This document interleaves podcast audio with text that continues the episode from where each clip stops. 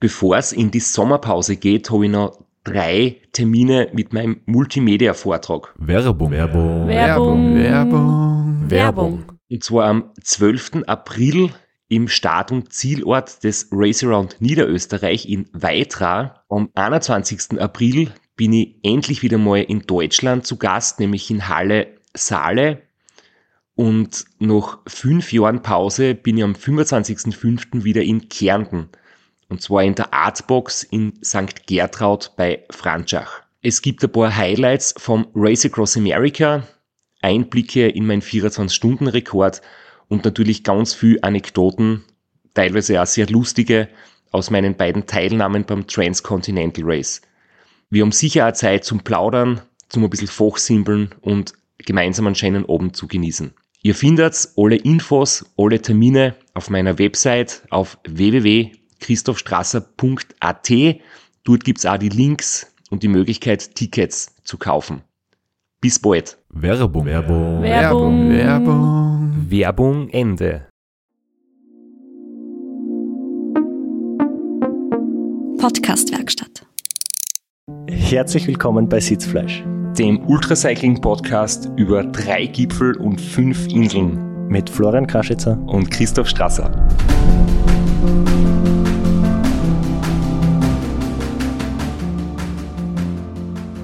Was sagst du meiner Einleitung? Traum. Es ist alles drin, wenn man weiß, was passieren wird, aber es ist intriguing genug, dass man dran bleibt.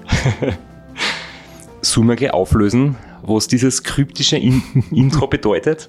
Wir kennen gleich, wir haben heute einen super Gast. Wir waren lang hinterher und jetzt hat es endlich geklappt. Und zwar begrüßen wir heute Diana Kesenheimer.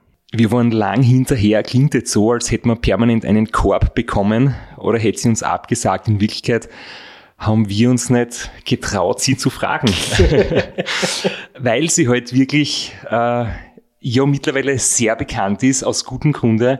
Sie ist schon zweimal das Three Peaks Bike Race über mehr als 2000 Kilometer unsupported von Wien nach Nizza und Barcelona gefahren und ist dabei auch von einer Filmcrew begleitet worden und der Film ist halt wirklich gut und wirklich groß geworden und das hat, glaube ich, ja, einiges dazu beigetragen, dass sie jetzt sehr bekannt ist und wirklich ähm, Top-Leistungen bringt. Ja, der Film ist mir so oft empfohlen worden, jetzt sollte ich glaube ich, wirklich einmal anschauen. Ich habe ihn natürlich gesehen, ich bin immer vorbereitet, weißt du. ja. äh, auch unser Gast aus der Ultraszene, der Ulrich, hat uns den wärmstens ans Herz gelegt, ja. Also Diana kennen viele und alle, die sie nicht kennen, wir können versprechen, freut euch auf die heutige Episode. Sie wird uns viele Dinge erzählen von ihren Abenteuern, von ihren Ergebnissen, von ihren Erkenntnissen und ich glaube, lustig wird es auch werden. Ich habe schon ähm, ihren Film gesehen und Podcast von ihr gehört. Sie ist, sie ist immer äh, großartige Gesprächspartnerin. Ja, wir sind gespannt, wie das Gespräch gewesen sein wird. Übrigens, wir sitzen heute gell, in, im neuen Studio der Podcast-Werkstatt auf ähm, Hockern, kann man das glaube ich nennen. Ja, seit heute stehen im Studio Barhocker. Du lümmelst schon so da. Und du bist sicher schon mal genauso da gelümmelt um vier in der Früh mit einem leichten Damenspitz in einer Bar und hast die perfekte Geschäftsidee gehabt. Das hat sicher schon mal gegeben.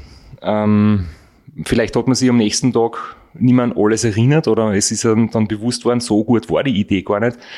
Aber ich glaube, du möchtest dir jetzt auf was anderes raus, oder? Was auch immer die Geschäftsidee war oder ist, heutzutage wird es nicht mehr funktionieren ohne App. Wir fragen uns eigentlich schon die längste Zeit, warum wir noch keine Sitzfleisch-App entwickelt haben. Und wir haben ja da auch schon noch ein paar Ideen, wie zum Beispiel, wie war die Idee, Flo? Du hast dir das gesagt mit, wir könnten eine Feedback-Funktion einbauen, oder? Ein Neuigkeiten, RSS-Feeds zum Beispiel, oder Infos zu den Gästen, Bilder, Videos, ähm, Grußbotschaften, was auch immer. Ein Zimtschnecken-Shop oder zumindest eine Zimtschnecken-Bewertungs-App könnte da, da inkludiert sein.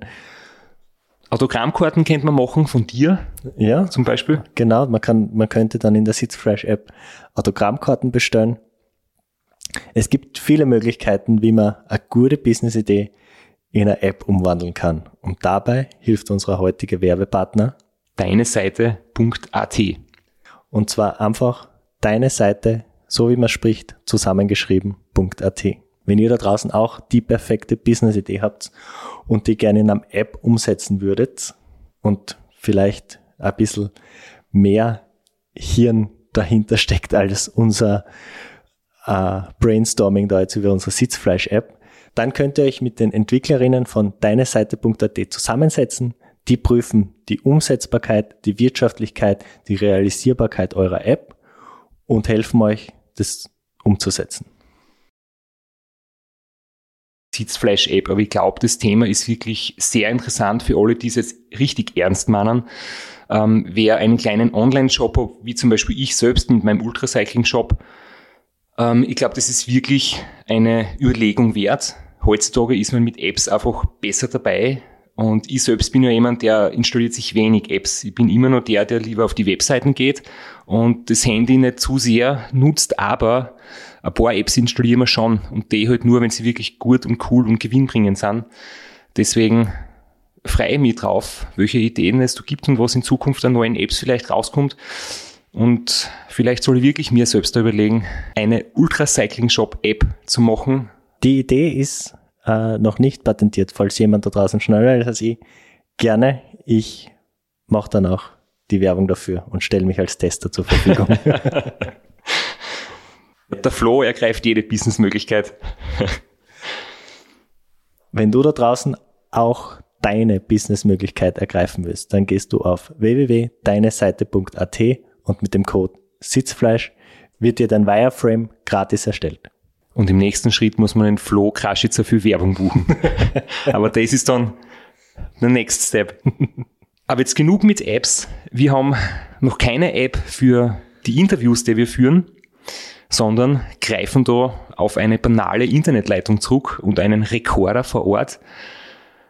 Und Diana Kesenheimer ist nicht nur bereit, sondern sie wartet eigentlich schon auf uns, weil wir uns ein bisschen verplappert haben im Intro. Und deshalb versuchen wir jetzt erneut eine Verbindung nach Innsbruck herzustellen und freuen uns auf das spannende Gespräch mit der Jana. Unsere Verbindung nach Innsbruck steht. Herzlich willkommen, liebe Jana. Danke vielmals, dass du dir Zeit für unseren Podcast genommen hast.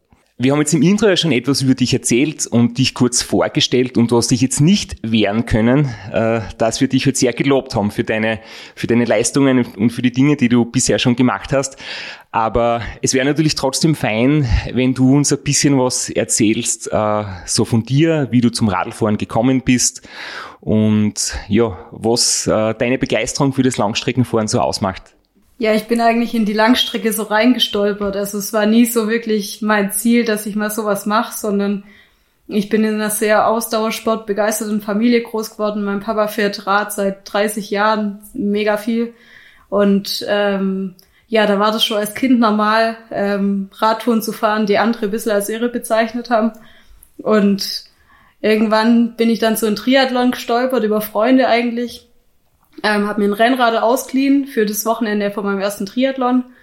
Und dann danach hat mein Papa gesagt, ja, ich sag's dir schon seit zehn Jahren, dass Radfahren das Beste ist von dem allem.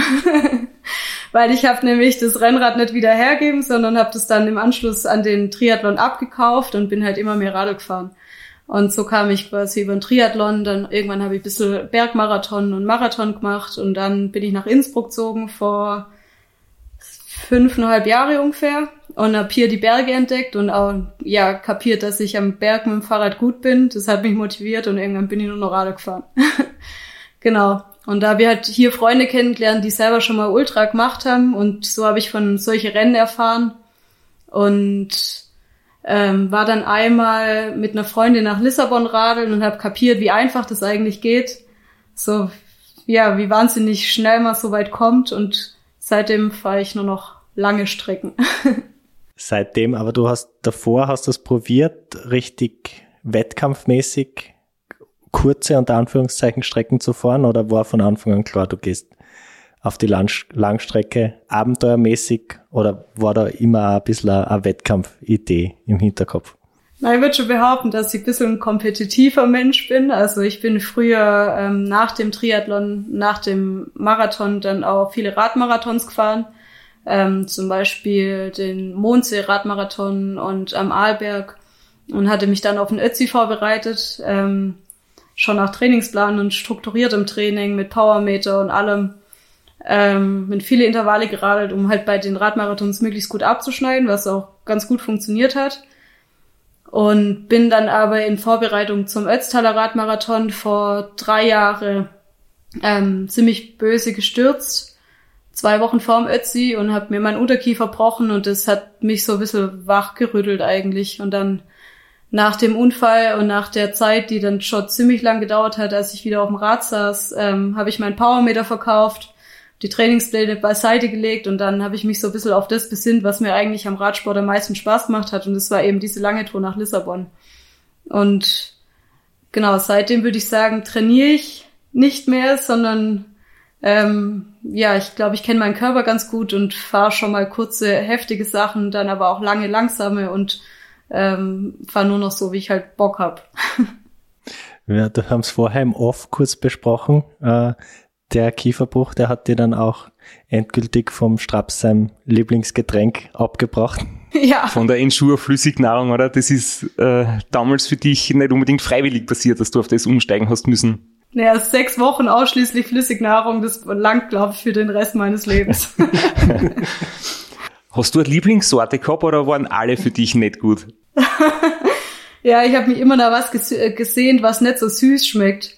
Ähm, und das ist bei den Flüssigsachen ein bisschen schwierig irgendwann. Also ich fand Kaffee noch ganz okay. Also diese Kaffeefrissobien, was auch immer. Aber deswegen haben wir auch immer ein Tonic Water dabei beim Ram für die späteren Tage, für die zweite Hälfte, weil da wird selbst dem Straps ein bisschen zu süß.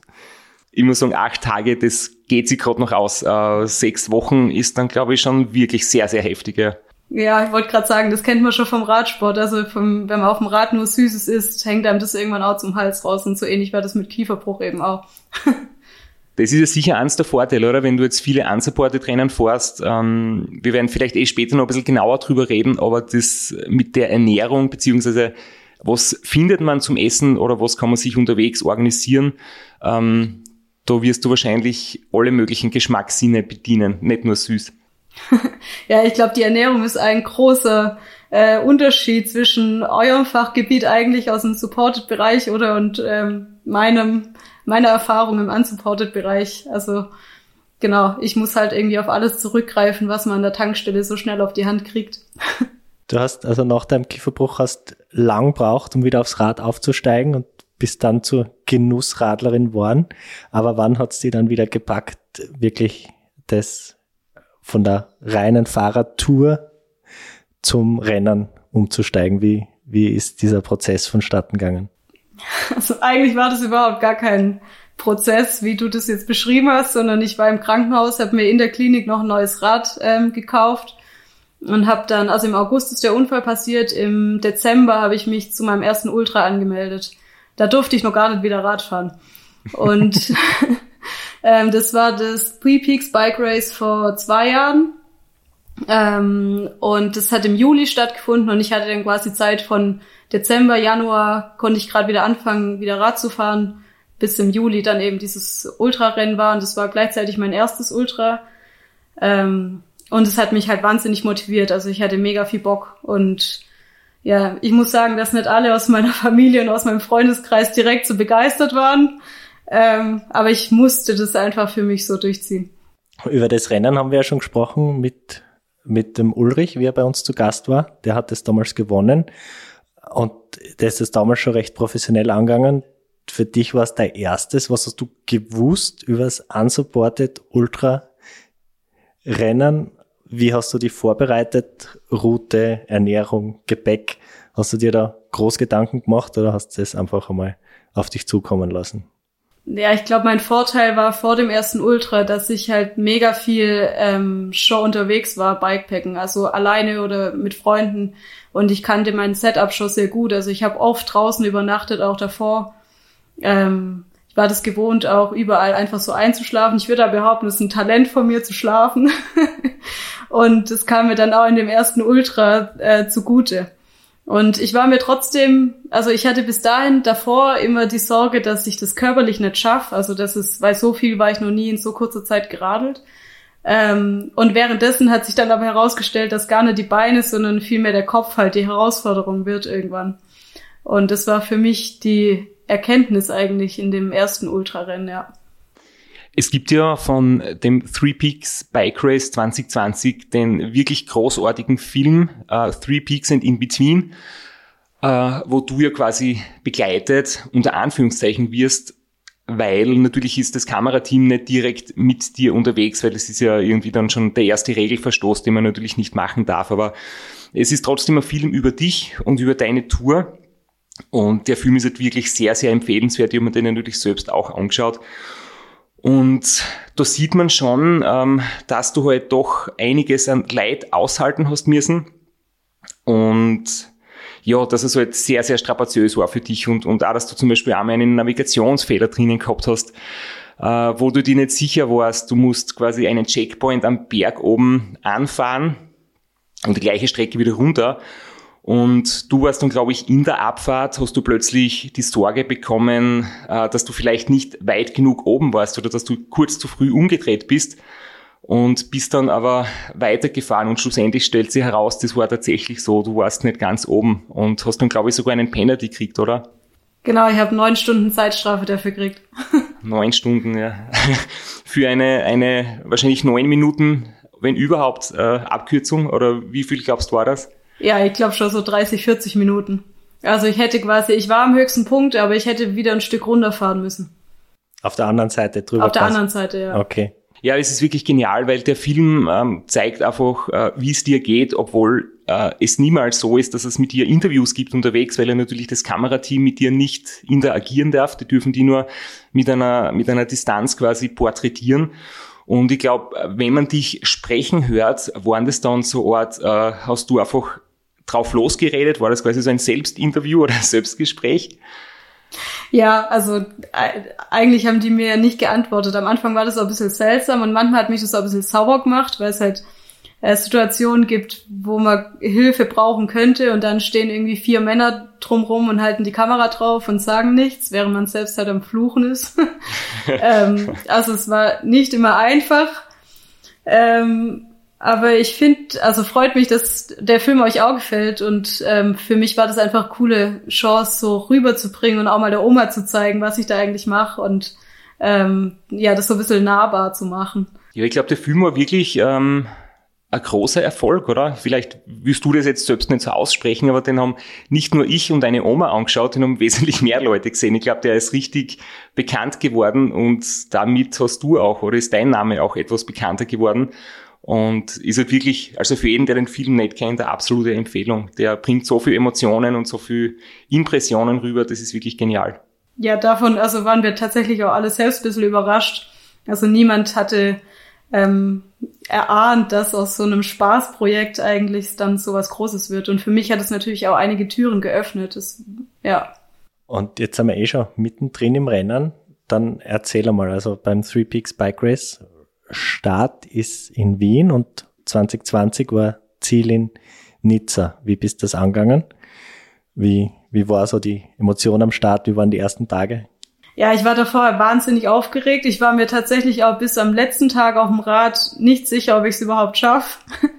ähm, und die Tage vom Start waren eigentlich mit das Schlimmste, weil man kann sich nicht weiter vorbereiten als alles, was halt schon geleistet ist. Die Beine sind quasi fertig und die dann nur noch hochzulegen, ist finde ich noch schwieriger, als wenn es dann endlich losgeht. Und ja, dann landet man irgendwie ziemlich schnell in so einem Tunnel. Ich denke, das kennt ihr beide auch. Also wenn man dann mal die ersten zwei, drei, vierhundert Kilometer im Sattel hat, dann ähm, ja, ist man so ein bisschen in seinem Flow und schiebt ein bisschen so einen Film und ist von der Außenwelt ein bisschen abgegrenzt und ähm, dann läuft eigentlich alles von allein. Ich meine, so viel planen kann man da gar nicht, sondern das Rennen übernimmt dann sehr viel. Und da muss man ein bisschen spontan sein. Im Flow ist man zumindest so lange, bis ja, der erste Einbruch kommt oder bis der, der erste Hungerast kommt. Und das ist zum Beispiel etwas, wo ich den größten Respekt, glaube ich, davor habe oder hätte, äh, dass man unterwegs im Prinzip äh, man kann sich nicht wirklich viel mitnehmen oder man wird sie wahrscheinlich nicht übermäßig viel einpacken, weil es einfach dann Gewicht ist, das man mitschleppt. Und äh, dann muss man irgendwann bei den Tankstellen-Shops oder bei den Supermärkten unterwegs einkehren. Und du hast sicher irgendwie geplant, wo vielleicht äh, Möglichkeiten sind, wo man rund um die Uhr einkaufen kann oder, oder wie lang irgendwie Öffnungszeiten sind, wo man was kriegt oder was vielleicht schwierig ist, was zu kriegen und dann halt etwas mitzunehmen. Ähm, hast du mal so eine Situation gehabt, wo du irgendwie total im Hungerast gelandet bist? Also mit dem, mit dem Hunger geht's eigentlich immer ganz gut. Bei so Ultras esse ich auch ständig. Also ich habe nie längere Pausen, sondern ich esse eigentlich die ganze Zeit. Äh, was tatsächlich eher ein Problem ist, ist das Wasser. Ähm, weil vor allem in Frankreich oder in Spanien, auch an Sonntagen, ist es wirklich schwierig, ähm, an ausreichend Wasser zu kommen. Und da hatte ich schon oft Situationen, ähm, wo man dann ein bisschen aus dem, auf dem Zahnfleisch kaut, was das Wasser angeht. War bei uns in Italien jetzt auch so. Also äh, in diesen Ländern wird die Mittagspause oder die Siesta oder ich weiß nicht, wie man es in Frankreich nennt, äh, wirklich noch hochgehalten. Also du isst dann einfach wirklich zugesperrt, da gibt's nichts. Ja, also ich stand nicht selten an einem Brunnen und habe verzweifelt an, an dem Hahn gedreht und es kam kein Tropfen raus. Wenn du jetzt zurückblickst auf deine Route und auch im Vergleich zu den anderen, hast du beim ersten Mal schon die ideale Route gehabt oder gibt's da Verbesserungspotenzial? Werbung. Werbung. Werbung. Werbung. Werbung. Flo, bist du auch schon so aufgeregt, wenn du an den April denkst? Jedenfalls, äh, wenn du das gleiche meinst wie ich, dann bin ich schon sehr voller freudiger Erwartung. Voriges Jahr haben wir erstmals einen Live-Podcast gehabt und weil das einfach so ein super schöner Abend war, werden wir das wiederholen. Und zwar dieses Mal im Zuge des Neusiedlersee Radmarathons in Mörbisch. Ja, und zwar werden wir uns am Freitag, dem 19.04. im Strandhaus Mörbisch die Ehre geben und mit einem unglaublichen Überraschungsgast äh, einen Live-Podcast aufnehmen. Also allein schon wegen dem Gast bin ich so nervös. Ich hoffe, dass du nicht dich ins Publikum setzt äh, und zuhören willst, aber ich muss sagen, der, der Gast ist wirklich grandios und ich würde sagen, wir hören einfach einmal, was er zu dem Ganzen sagt. Hallo, Johnny Holland hier. Heute stehe ich natürlich wieder am Start beim Neusiedlersee Radmarathon. Immer ein Highlight des Jahres. Nebenbei bin ich auch live beim Podcast beim Neusiedler Radmarathon. Es wird mich natürlich riesig freuen, wenn ihr live dabei seid und dass wir vielleicht kurz über ein paar Höhepunkte aus meiner Karriere reden können. Sehen wir uns dann. Wer die legendäre Stimme noch nicht erkannt hat, das war Johnny Hogerland, legendärer Fahrradprofi und Pensionsbetreiber in Kärnten. Ja, und noch unter anderem dreimaliger Teilnahme oder Finish bei der Tour de France, jetzt auch im, in der Radmarathon-Szene sehr erfolgreich und sehr umtriebig. Und ja, wir freuen uns sehr, dass wir mit ihm äh, den Abend gestalten können. Und natürlich haben wir auch was zu gewinnen. Und zwar gibt es für zwei Personen jeweils ein Ticket und einen Startplatz für entweder Zeitfahren oder Radmarathon. Zeitfahren ist am Samstag, Radmarathon am Sonntag. Das heißt, es sind zwei Tickets, zwei Startplätze und gewinnen tun die, die folgende Frage richtig beantworten. Wie viele Tage ist Johnny Hogerland bei der Tour de France 2011 im rot-weiß gepunkteten Bergtrikot unterwegs gewesen? Schickt uns eine E-Mail an sitzfleisch.christophstrasser.at. Wir freuen uns auf eure Teilnahme, wir freuen uns auf äh, den Live-Podcast im Strandhaus und vor allem auf unsere Teilnahme, weil wir beide haben auch eine Startnummer und werden Samstag beim Zeitfahren dabei sein. Ja, und werden uns wieder mal mit den Besten der Szene messen. Du wahrscheinlich ein bisschen kompetitiver als ich, aber ich freue mich immer wieder, wenn ich mir aufs Zeitfahrrad setzen kann. Heuer bin ich ohne Scheibe am Start, weil du meine Scheibe ja verkauft hast. Vielleicht können wir nur in der Leihgeschäft einfällen. Werbung. Werbung. Werbung. Werbung. Werbung Ende. Ja, ich bin mir da eigentlich sehr sicher, dass ich sowohl beim ersten als auch beim zweiten Three Peaks eine gute Route geplant hatte. Also die äh, schnellsten Fahrer, die noch die Plätze vor mir waren, hatten dieselbe Route. Deswegen, ähm, gehe ich davon aus, außer jetzt beim ersten Pre-Peaks, wo mir der besagte Fehler passiert ist, dass die Routenplanung ähm, insgesamt doch ganz gut war. Aber das stellt sich, das ist sehr spannend beim Unsupported Rennen, weil das ja dann danach sich erst offenbart, wenn man sieht, wo die anderen Leute gefahren sind. Davor spricht man da quasi ja nicht drüber. Und danach ist schon spannend zu sehen, ob das jetzt schon so schlau war oder was die anderen so gemacht haben.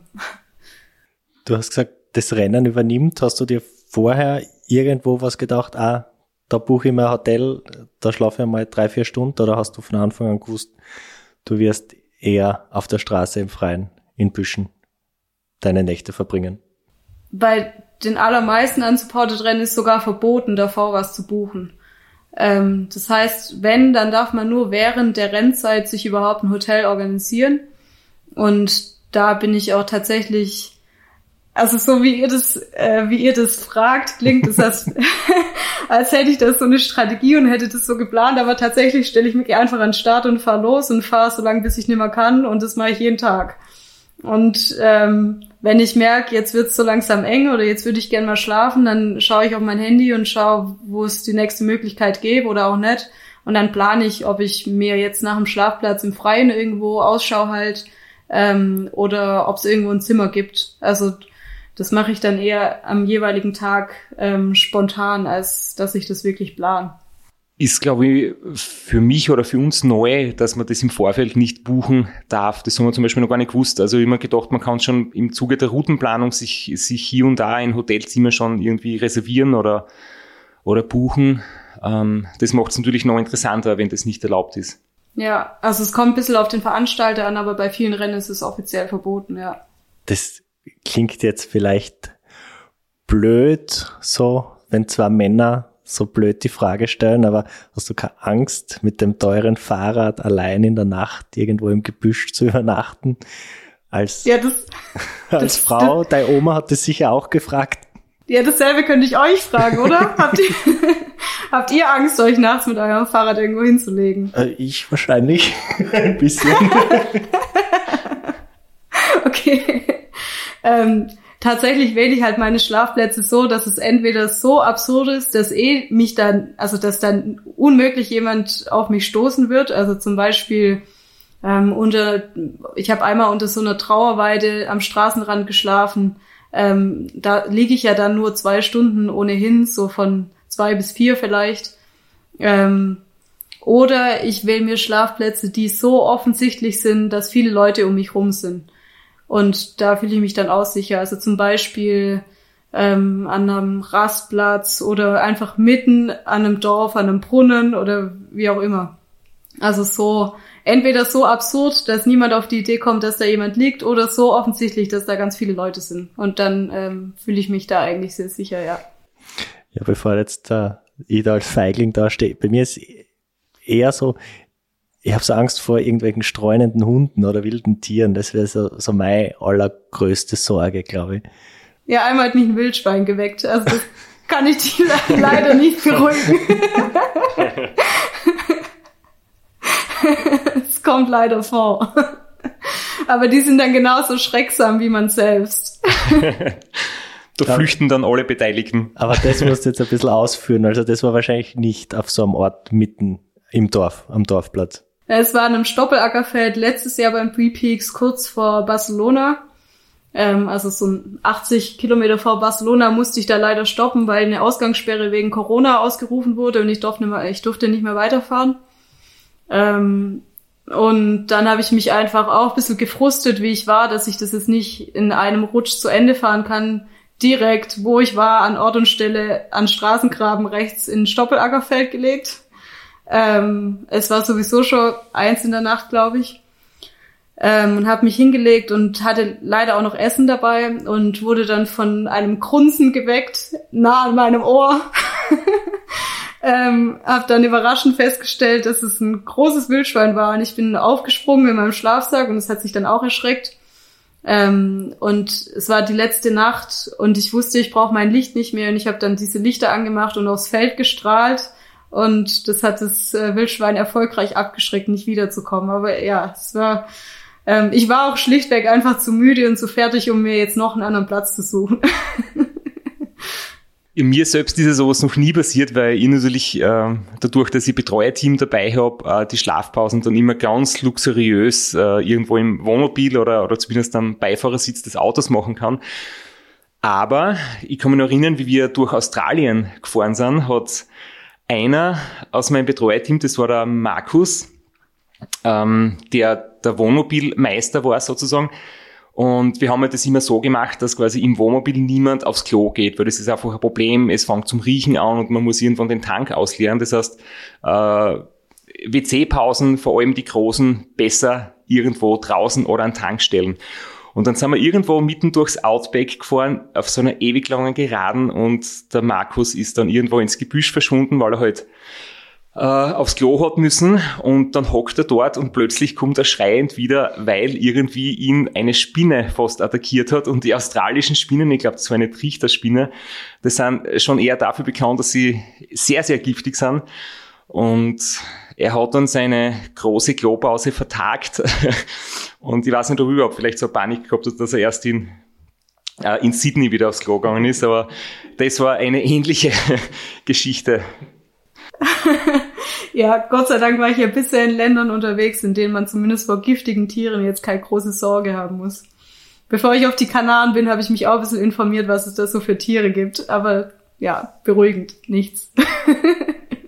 Ich habe noch eine Frage auf meinem äh, Notizzettel, die nämlich da genau dazu passt. Der Flo hatte vorher eh schon die, die Frage gestellt ähm, mit, äh, mit dem Sicherheitsbedenken, wenn man, wenn man draußen im Freien übernachtet. Und ich habe eigentlich noch das dazu mir notiert, dass man ja den GPS-Tracker hat. Das heißt, es gibt dann eine Webseite, wo viele, viele Leute zuschauen, wer gerade wo ganz genau unterwegs ist. Das heißt, man sieht ja am GPS-Tracker, wo man übernachtet. Ähm, vielleicht bin ich da jetzt einfach ein bisschen paranoid oder denke da zu viel nach, aber das wäre halt der Punkt.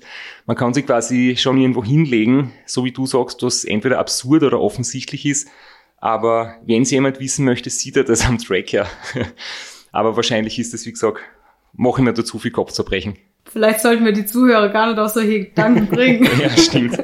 Du hast gesagt, deine, deine große Erfahrung bei, bei deiner ersten Teilnahme beim Three Peaks war, dass es gar nicht das körperliche Problem war, sondern die mentale Herausforderung. Hast du gar keine Probleme gehabt? Kein Knieweh, kein Hinternweh, keine tauben Finger? Oder waren die nur im Vergleich zum Mentalen vernachlässigbar? Also tatsächlich hatte ich beim ersten Three Peaks durchaus Probleme. Also ich hatte Knieschmerzen, mein Hintern tat weh, konnte die Hände nicht mehr bewegen. Ähm, also da gab's schon allerlei körperliche Beschwerden. Ähm, aber ich glaube, ich bin ganz gut da drin, sowas zu ignorieren. ähm, viel schlimmer fand ich damals den Schlafmangel. Also ich, das war einfach, es war das Schlimmste von allem für mich. Halt, über sieben Tage hinweg kaum zu schlafen.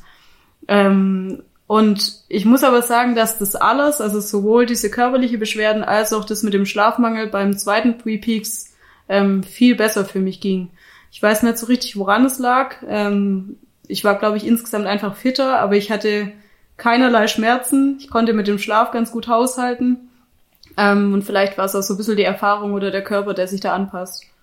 Du hast gesagt, äh, erste Teilnahme, du hast nicht wahnsinnig viel über den Ultrasport gewusst, aber hast dann trotzdem bei deiner ersten Teilnahme gleich eine extreme Schlafstrategie angewandt und versucht so wenig wie möglich zu schlafen oder ist es einfach nur, weil man draußen bei den Wildschweinen nicht so gut und so lang schlaft? Na, ich glaube, das ist so ein bisschen mein Ansatz an alles, was ich mache. Also ob das die Arbeit ist oder das Radfahren. Also wenn ich was mache, dann versuche ich das mit allem, was mir möglich ist, so gut wie möglich zu machen. Und wenn ich an so ein Ultrarennen an Start stehe, dann ist für mich das Ziel, dass ich da ankomme und weiß, ich hätte es nicht besser machen können. Und nur dann bin ich irgendwie zufrieden, unabhängig von anderen Leute vielleicht auch. Ähm, und das inkludiert halt, dass man dann auch wenig schläft, weil ich wäre mit mir nicht zufrieden, wenn ich mich dann acht, neun Stunden aufs Ohr hau. Also ich wollte das so gut ich irgendwie kann halt finishen. Jedes Mal. Ja. Wir haben uns herausgeschrieben, deine Zeit von deiner Teilnahme 2020, äh, sieben Tage und zehn Stunden. Wissen jetzt nicht, ob der Penalty da einberechnet war. Kannst du sagen, wie viel du ungefähr geschlafen hast oder was so deine Strategie war, wie viel du täglich ungefähr geschlafen hast? Also bei meinem allerersten Rennen, da habe ich, also bei den Three Peaks, das ihr jetzt angesprochen habt, da habe ich einfach geschlafen, wenn ich müde war. Und wenn es tagsüber war, habe ich mich tagsüber irgendwo hingelegt. Ähm, nachts genauso, aber das hatte keinerlei Struktur irgendwie. Und ich glaube, genau das war das Problem. Ähm, ich habe dann oftmals nur so zehn Minuten Powernaps gemacht und bin weitergefahren. Ähm, in der Nacht auch so maximal ein, zwei Stunden am Stück. Am Anfang mal mehr. Ähm, und deshalb, vor allem das habe ich verbessert beim zweiten Three Peaks. Wir können vielleicht eh gleich über die Unterschiede ähm, sprechen, weil in einem Interview äh, von Sportaktiv ähm, haben wir bei unserer Vorbereitung, die wir immer sehr genau machen, äh, von dir eine Aussage gelesen, ähm, wo du gesagt hast, ähm, du warst zwar 2021, wie du in Barcelona angekommen bist, äh, Du warst du zwar erfolgreicher, du bist ja da Fünfte geworden insgesamt und beste Frau, also wirklich ein Wahnsinnsresultat. Aber quasi von den Emotionen und von der Erleichterung her war es 2020 irgendwie beim ersten Mal so ergreifender oder schöner oder intensiver. Ähm, trotzdem hast du ähm, ja bei dem zweiten Antritt dort wesentlich mehr Verbesserungen offensichtlich gemacht. Also äh, welche Dinge hast du da bewusst verändert? War das Routenplanung etwas besser oder die Schlafstrategie besser oder warst du einfach körperlich besser drauf? Oder liegt es auch am anderen S-Werksmodell? Weil über das müssen wir auch noch kurz nachher sprechen. Wir haben ja beide das große Glück, dass wir von Specialized äh, ausgestattet werden. Du gleich wie ich.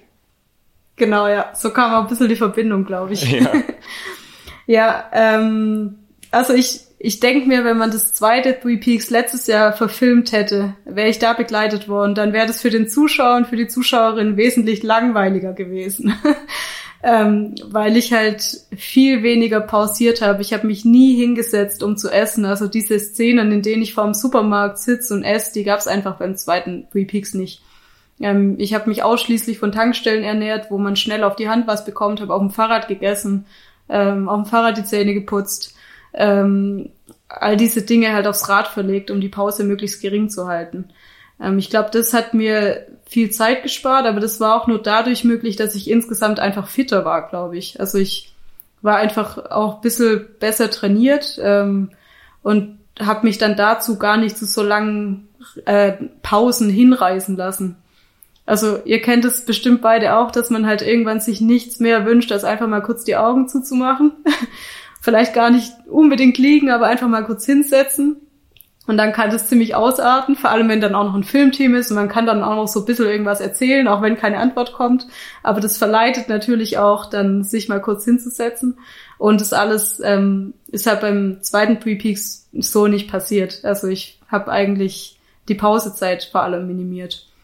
Ähm, genau. Und ich glaube, ich war ein bisschen fitter. Und ich hatte eben auch ein leichteres Fahrrad. Ja. das hast du doch, doch noch unterbracht.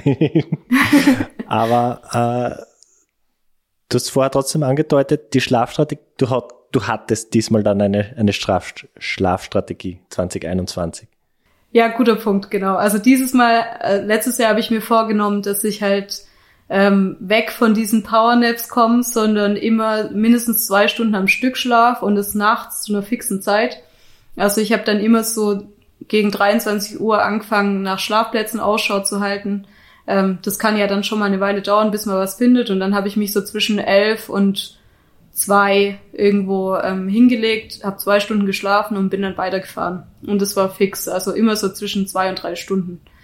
Ähm, und damit kam ich tatsächlich so weit, dass ich tagsüber überhaupt gar nicht mehr schlafen musste, sondern diese zwei bis drei Stunden am Stück waren genug, und ich glaube, dadurch, dass es ein guter Rhythmus war, hat es für mich gut funktioniert. Ja.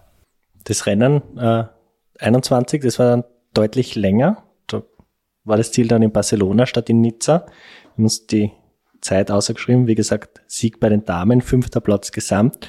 Äh, sieben Tage, 21 Stunden, also noch einmal elf Stunden länger als 2020. Genau, ähm, es waren elf Stunden länger, aber es waren noch 700 Kilometer und 6000 Höhenmeter mehr als beim ersten. Also insgesamt doch auch ein bisschen schneller unterwegs. Du hast gesagt, du warst fitter, du glaubst, du warst fitter, du hast aber dir keinen Wattmesser mehr zugelegt, sondern fährst weiterhin noch Gefühl oder hast du das dann nochmal gebrochen damit und trainierst jetzt wieder mit Wattmesser und Trainingsplan? Nee, so ein Powermeter kaufe ich mir nimmer. Ich habe aber so ein bisschen meine eigene Strategie. Ich fahre zum Beispiel im Winter immer ähm, auf Swift, entweder Programme oder ich fahre Rennen. Also da sehe ich natürlich meine Leistung. Ähm, und ich habe hier einen Anstieg in Innsbruck, den kleinen Folderberg, der dauert ungefähr 20 Minuten. Und den fahre ich mal alle zwei Monate so auf Zeit, so schnell ich kann. Und solange ich mich da stetig verbessere, weiß ich, dass ich auf einem guten Weg bin. Ganz ohne Powermeter. Siehst, ich hab ähm, mir eine Frage notiert, die wollte ich eigentlich ganz am Anfang stellen, aber dann sind wir irgendwie ähm, ja, abgeschweift. Und der Flo hat gesagt, die Frage möchte er stellen, weil er hat da einen super eine super Einleitung oder eine super Überleitung. und ich komme jetzt wieder drauf, weil du sagst, dein Hausberg in Innsbruck. Und Flo, übernimmst du oder? Das Einzige, was ich an Vorbereitung gemacht habe, jetzt, seitdem wir wissen, dass wir mit dir machen, äh, die Österreicher haben ja äh, so eine Tradition, dass wenn jemand eher positiv wahrgenommen wird, dann wird er gleich mal zum Beute Österreicher. Beethoven ist so ein klassisches Beispiel. Und wenn jemand negativ wahrgenommen wird, äh, wird er dann gleich mal zum Deutschen gemacht. Da gibt's auch Beispiele in der Geschichte, brauche ich jetzt keine Namen nennen. Wir würden die jetzt auch zur Beute Österreicherin machen, aber wie kommt es überhaupt, dass du in Innsbruck gelandet bist? Weil es ist ja offensichtlich, dass du keinen Ur-Tiroler Dialekt hast. Ja, ich nehme das mal als Kompliment. ähm, genau, also ich komme ursprünglich aus dem Schwarzwald, das ist Südwestdeutschland. Ähm, habe dann ein paar Jahre in München gewohnt und jetzt wohne ich inzwischen das sechste Jahr in Innsbruck. Und ja, also ganz ursprünglich bin ich hierher gezogen, weil ich halt die Berge toll fand und hier ein bisschen leben wollte. Eigentlich zuerst nur ein Jahr und aus dem Jahr wurden jetzt halt dann schon fast sechs. ähm, und ich glaube, ich werde hier hängen bleiben. Aber ich, ja, ich bin hier einfach gern und fühle mich wohl und habe auch so schnell so viele Leute und Freunde kennengelernt, ähm, die das für mich ja einfach zu einem Zuhause gemacht haben, ja. Ja, sehr schön. Und ähm, eine große Rolle spielt wahrscheinlich auch äh, deine Tätigkeit oder deine Aktivität auf der Universität, oder? Genau, also ich habe hier das Glück, dass ich eine ähm, Dissertationsstelle gefunden habe in der Psychologie, wo mir auch sehr viel Flexibilität ähm, entgegengebracht wird, so dass ich halt oftmals, heute Morgen zum Beispiel war ich Radl fahren und war dann im Büro bis grad ähm, und so lässt sich das für mich halt wunderbar vereinen auch. Und ich habe sogar, also obwohl ich in der Sozialpsychologie ähm, meine Dissertation mache, die Möglichkeit, mich auch Ratfragen in, meinem, in meiner Arbeit quasi zu stellen. Also wir machen ein bisschen Forschung zum, zu Ultracycling im Allgemeinen auch. Und ja, das ist für mich das, der, das perfekte Feld. Also nicht nur jetzt hier wegen den Bergen, sondern auch beruflich. Total cool. Als hättest du das gewusst, aber wir schwören, wir haben uns vorher nicht abgesprochen, ist das die perfekte Überleitung zum Straps seiner nächsten Notiz. Wir wollten ja eigentlich auch über dein letztes Rennen auf den Kanarischen Inseln noch sprechen. Nein, nicht das. Nein, schon. okay, Entschuldigung. Alles, alles gut. Okay. Ich wollte nur kurz ein bisschen ausholen. Ja, okay. Ähm, genau, und, und über dieses Rennen auf den Kanaren werden wir auch noch sprechen, aber jetzt war wirklich die Überleitung zu gut, um das jetzt zu machen, sondern wir verschieben das ein bisschen nach hinten und reden jetzt über deine, über die Studie, wo du mitgearbeitet hast äh, gemeinsam mit äh, Fiona Kolbinger oder Dr. Fiona Kolbinger, die ja, glaube ich, sehr, sehr vielen bekannt ist als die Siegerin des Transcontinental Race 2019. Was ja extrem bemerkenswert war, dass sie als erste Frau gewonnen hat, die Gesamtwertung. Und ihr seid da beide bei dieser Studie sozusagen die, die treibenden Kräfte gewesen, kann man das so sagen?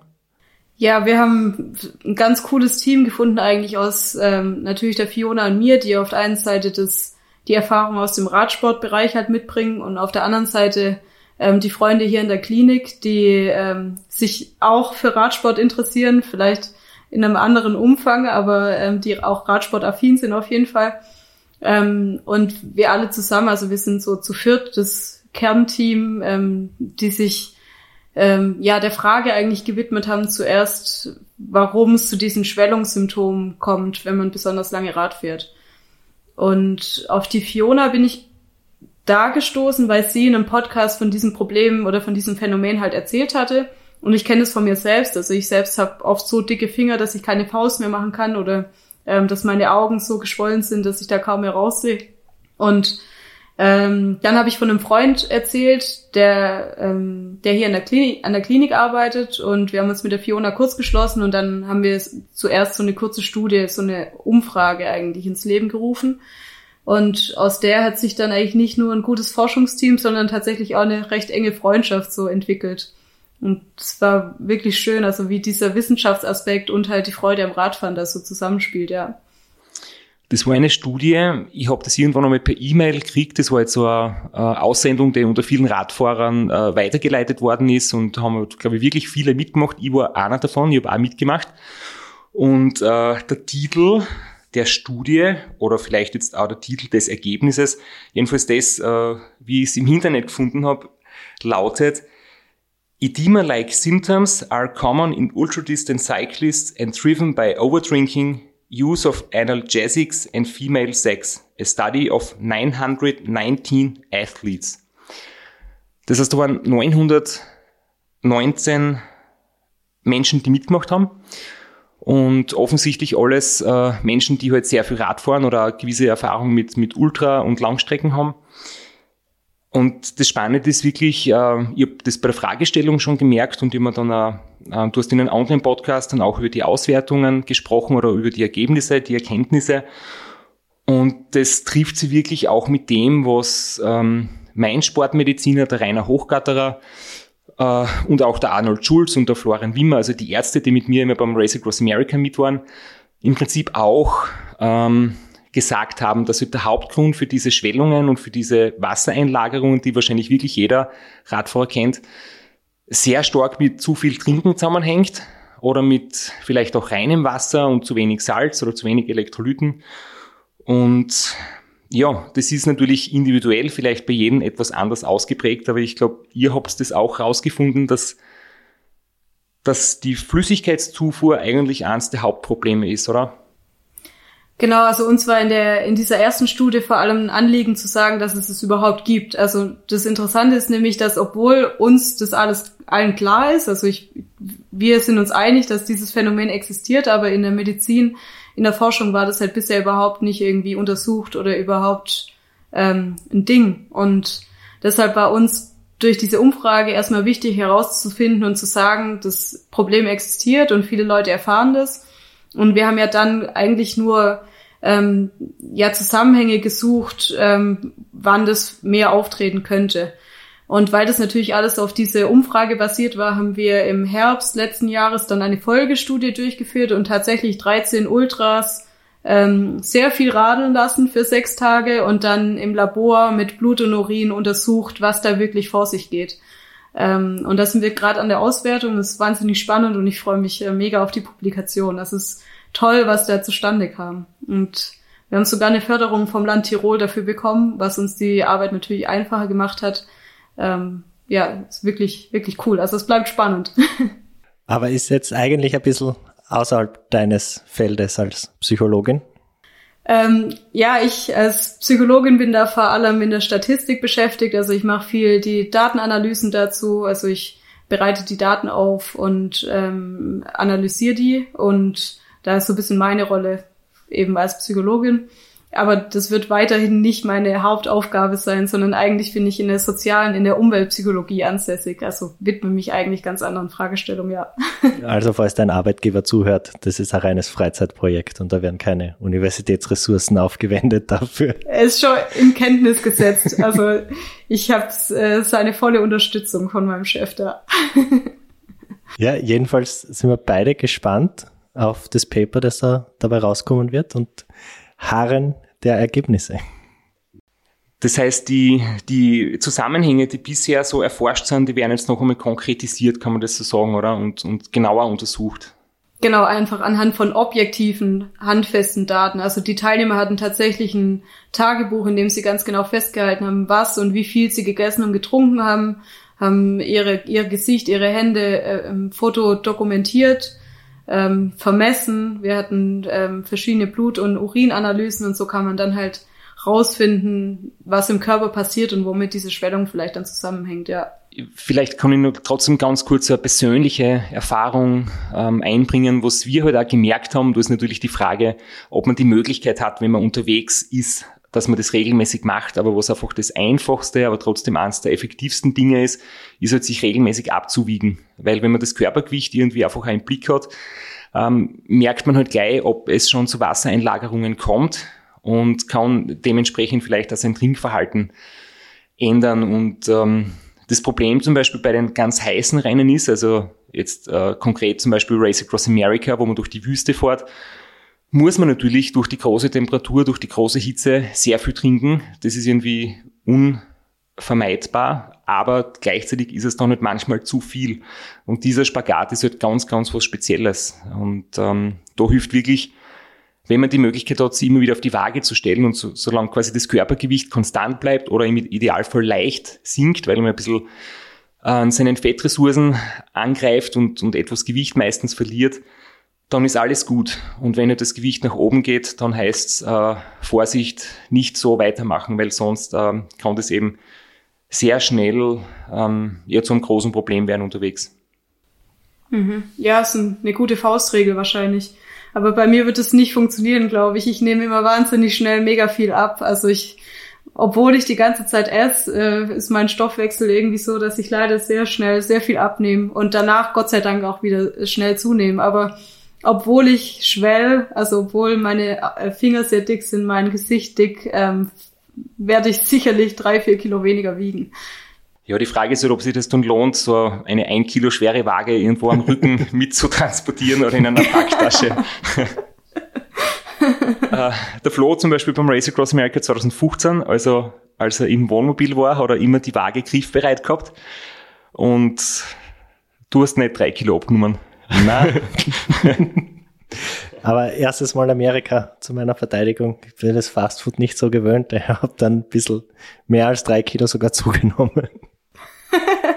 nicht nur Wasser. Nicht nur Wasser, na, definitiv nicht.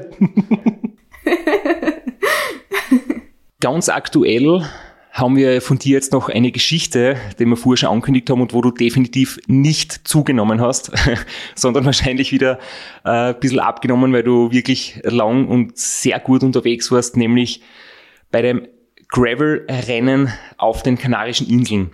Und ich glaube, bevor ich es jetzt falsch ausspreche, weil mein Spanischkurs als Freifach auf der Uni ist schon so lang her, dass ich mir nicht sicher bin, würde ich dich bitten, dass du vielleicht uns sagst, wie das Rennen genau geheißen hat. genau, das war das Gran Guanche-Rennen. Das kommt daher, dass die Ureinwohner auf den Kanaren wohl die Guanchen sind und deswegen ah, ist es okay. Gran Guanche. Ja. Und da, da gibt es ja eine, eine Road-Kategorie und eine Gravel-Kategorie und die finden aber nicht zur gleichen Zeit statt, weil wir haben das zum Beispiel auch beim Ulrich Bartholmös mitverfolgt, der ist auf der Straße gefahren und du bist jetzt dann doch einige Wochen später äh, mit dem Gravelbike unterwegs gewesen auf, ähm, auf einer Route, die sehr stark abweicht oder die doch eine gewisse Ähnlichkeit hat. Genau, also es gibt sogar drei Variationen. Es gibt auch noch eine Mountainbike-Variante. Ähm, und die Straßenvariante war im Januar und ich bin dann jetzt vor drei Wochen, vier Wochen das äh, Gran Guanche Gravel gefahren. Ähm, und ich glaube, die Routen sind tatsächlich sehr unterschiedlich. Also ich, das macht es auch irgendwie interessant. Vielleicht fahre ich mal die Straßenvariante auch. Ähm, also es sind in beiden Fällen fünf Inseln. Die letzte Insel unterscheidet sich. Also ich war bei der Gravel-Variante auf El Hierro unterwegs und der Ulrich zum Beispiel bei der Straßenvariante auf La Gomera. Wie es dir da gegangen ist, was du dort erlebt hast, wie sehr du dem Gravel-Sport dich zugewandt hast, das werden wir in einer weiteren Folge nächste Woche oder vielleicht erst in zwei Wochen. Wir wissen unsere genaue Veröffentlichungsschedule noch nicht. Aber du bist so nett und bleibst jedenfalls da für eine weitere Episode. Ja, und ich möchte nur dazu sagen, dass äh, in der folgenden Episode wird es eigentlich so sein, dass Flo, du berichtest, oder, von deinen ja, Erlebnissen bei den Seven Serpents. Genau, wenn diese Folge rauskommt, am Freitag bin ich wahrscheinlich schon in Ljubljana und starte am Sonntag in mein unsupported Gravel-Abenteuer, an dem Diana schuld ist, eigentlich. Aber wow. was, was es damit auf sich hat, das werden wir in der nächsten Folge besprechen. Ja, und Flo, bist du, bist du gut genug vorbereitet oder, oder brauchst du nur zwei, drei schnelle Tipps, bevor wir. Die, die hole ich mal im Off, weil wir meinen Gegnern nicht zu viel, okay. zu viel verraten. Also Jana, bitte bleib dran und wir hören uns ähm, demnächst wieder jetzt, wo wir es aufnehmen, können wir nicht sagen, ob es ein, zwei oder drei Wochen sind, aber die zweite Folge wird bestimmt kommen und auf die freuen wir uns schon. Bis dann!